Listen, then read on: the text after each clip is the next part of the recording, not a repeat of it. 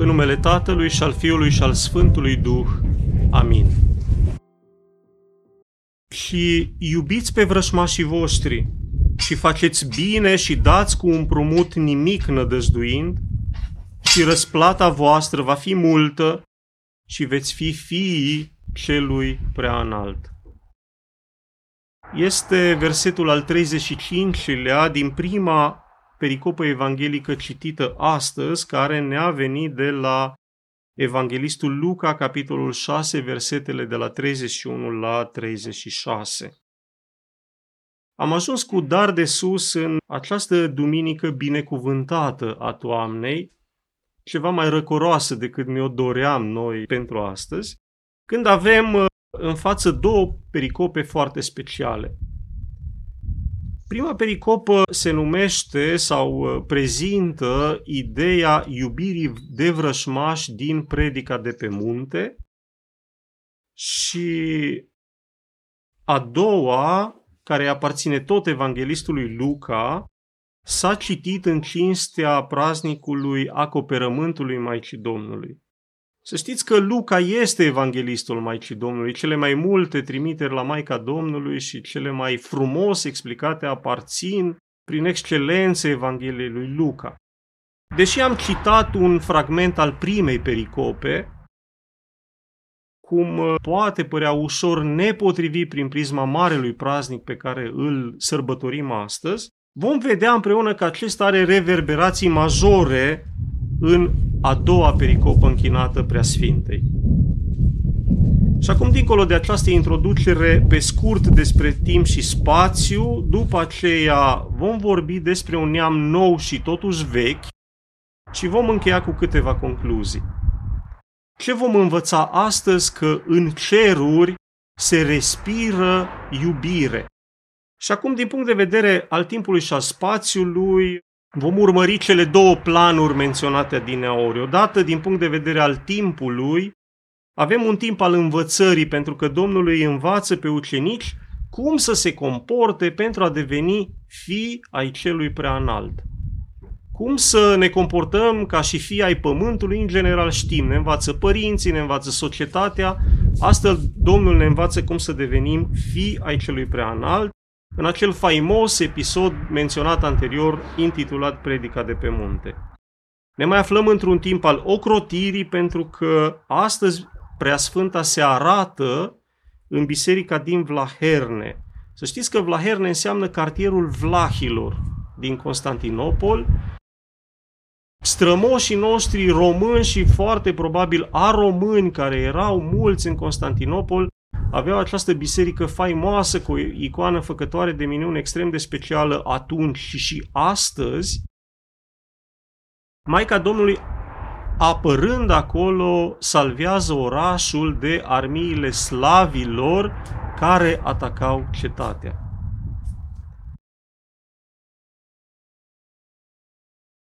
Din punct de vedere al spațiului ne aflăm pe munte, e și zice episodului Predica de pe munte, sau întregul ansamblu, acolo unde revelațiile cele mai importante au loc întotdeauna.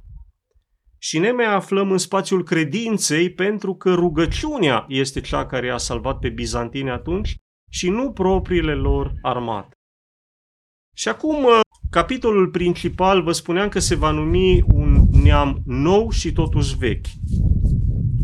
Și de ce l-am intitulat așa? Pentru că noi suntem și trăim în lume în permanență fărâmițați. Suntem rupți, putem spune între ghilimele, în diverse tipare. Naționale, etnice, regionale, familiale și așa mai departe. Adică fiecare neam din lume are un rival istoric. Putem să ne gândim doar Anglia-Franța sau ne putem gândi la Spania-Olanda, să nu mai vorbim de rivalități fotbalistice care sunt nesfârșite. Apoi, în fiecare neam, dacă se întâmplă ca neamul să fie în anumite perioade istorice în pace cu vecinii sau cu rivalii consacrați, apar rivalități regionale. Știm bine că există o rivalitate între Ardeal, să zic, și Valahia, sau între Moldova și Bucovina, sau orice alte regiuni la care ne-am mai putea gândi noi. Dacă se liniștesc aceste rivalități, vom vedea, sau dacă trecem dincolo de ele, vom vedea că apar rivalitățile locale. Cum avem și astăzi, avem Clujul, să zic, Oradea la concurență, sau Sibiul cu Brașovul, sau undeva în istorie, Atena cu Sparta, într-o perioadă foarte, foarte veche. După aceea, mergem mai departe, avem rivalități, din păcate, până și în familii. Și cred că le știm cu toții, într-o formă sau alta, pe propria piele. Ca și scurt exemplu, dacă doi tineri cu stări sociale diferite se căsătoresc, păi, apar acolo niște povești nesfârșite.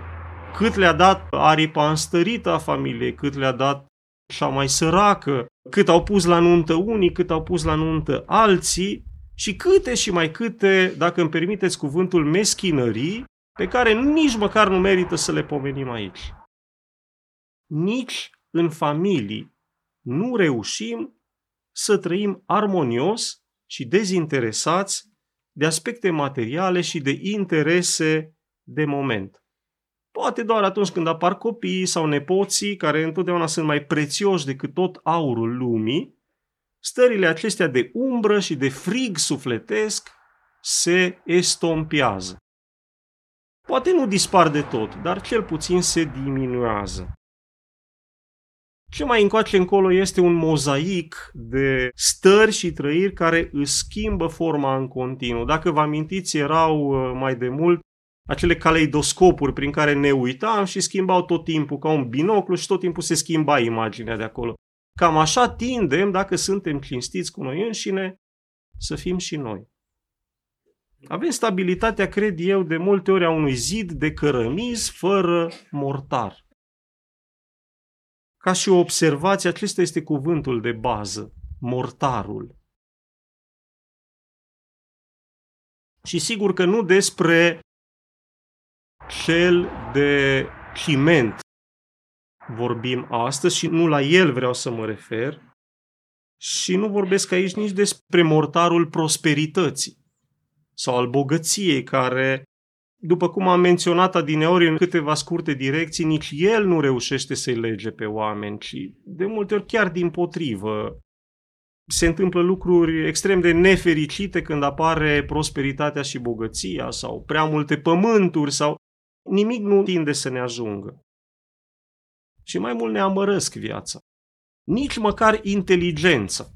Trăim în niște perioade, cel puțin ultimul secol, un secol prin excelență al învățăturii și inteligenței, dar și în ea găsim separări. El are facultate, el nu are facultate. El a învățat foarte bine, el foarte slab. Unii au funcții, unii nu au funcții și putem continua la nesfârșit. Și atunci apare întrebarea logică. Care este mortarul de care avem nevoie în viață?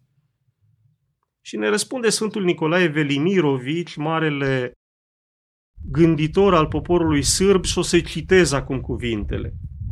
Credința noastră deosebește două firi, una necăzută, neîntunecată și neaplecată spre rău prin păcat, cea așa cum a avut-o Adam în rai, iar alta, schimonosită, întunecată și înclinată spre rău prin păcat, așa cum o putem vedea că este în această lume. Cred că intuim cu toții toate cele descrise anterior, neplăcute, și să le amintești, parcă îți transmite o stare nepotrivită, corespund cele de-a doua firi a oamenilor. Dacă o privim ca radiografie, ne dăm seama unde suntem fiecare dintre noi. Și acum poate vei zice, bine, bine, părinte, și mortarul? Care este până la urmă mortarul? Ne răspunde acela Sfânt Nicolae Velimirovici, îi citesc din nou cuvintele. De firea primară ține iubirea de vrășmaș. Iubirea îi este acestei firi ca aerul pe care îl respiră tot ce trăiește. Aceasta este firea zidită de Dumnezeu. Aici este cheia, să știți. aerul, acest element natural,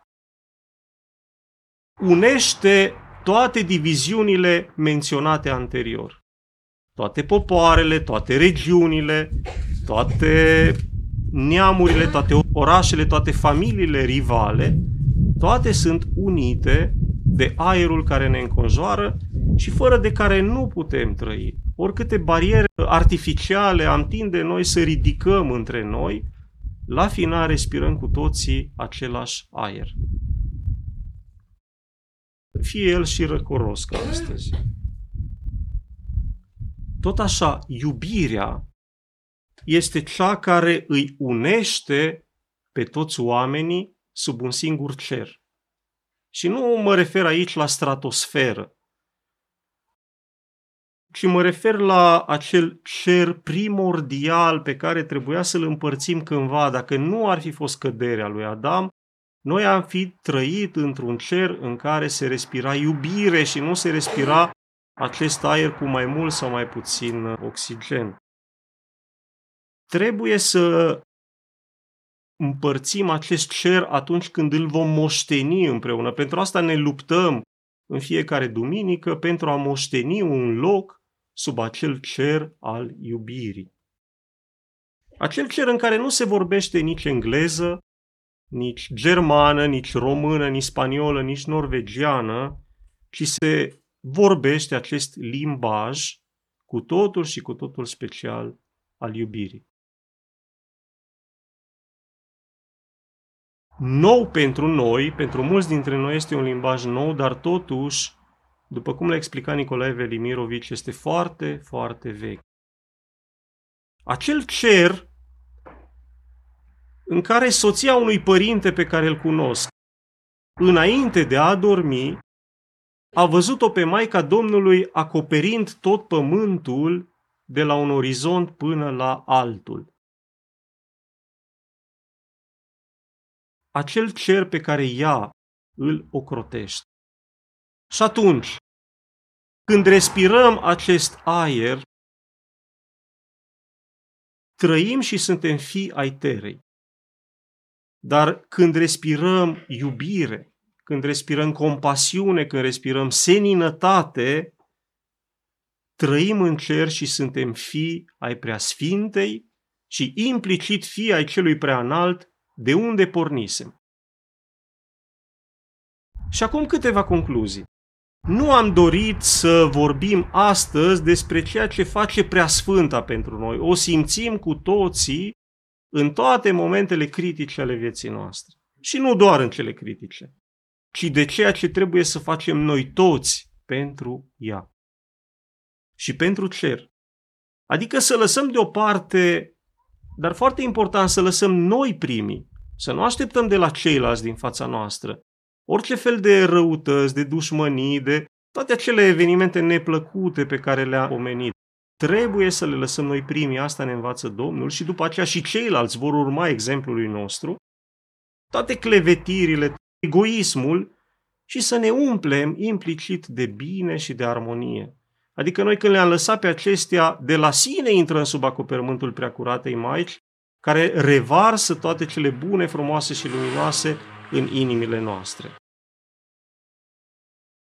Procedând așa, obținem ocrotirea și grija ei, purtarea ei de grijă, care va atârna, așa cum atârnă acel acoperământ în icoană, asupra casei noastre, asupra familiei noastre, și foarte important, ne va uni cu toți cei dragi. Este foarte importantă unirea și comuniunea cu toți cei din jurul nostru. Asta ne dă, să știți, bunăstarea sufletească, nu insulele de însingurare, ci unirea ne va veni sub acoperământul ei și ne va și păzi în orice încercare.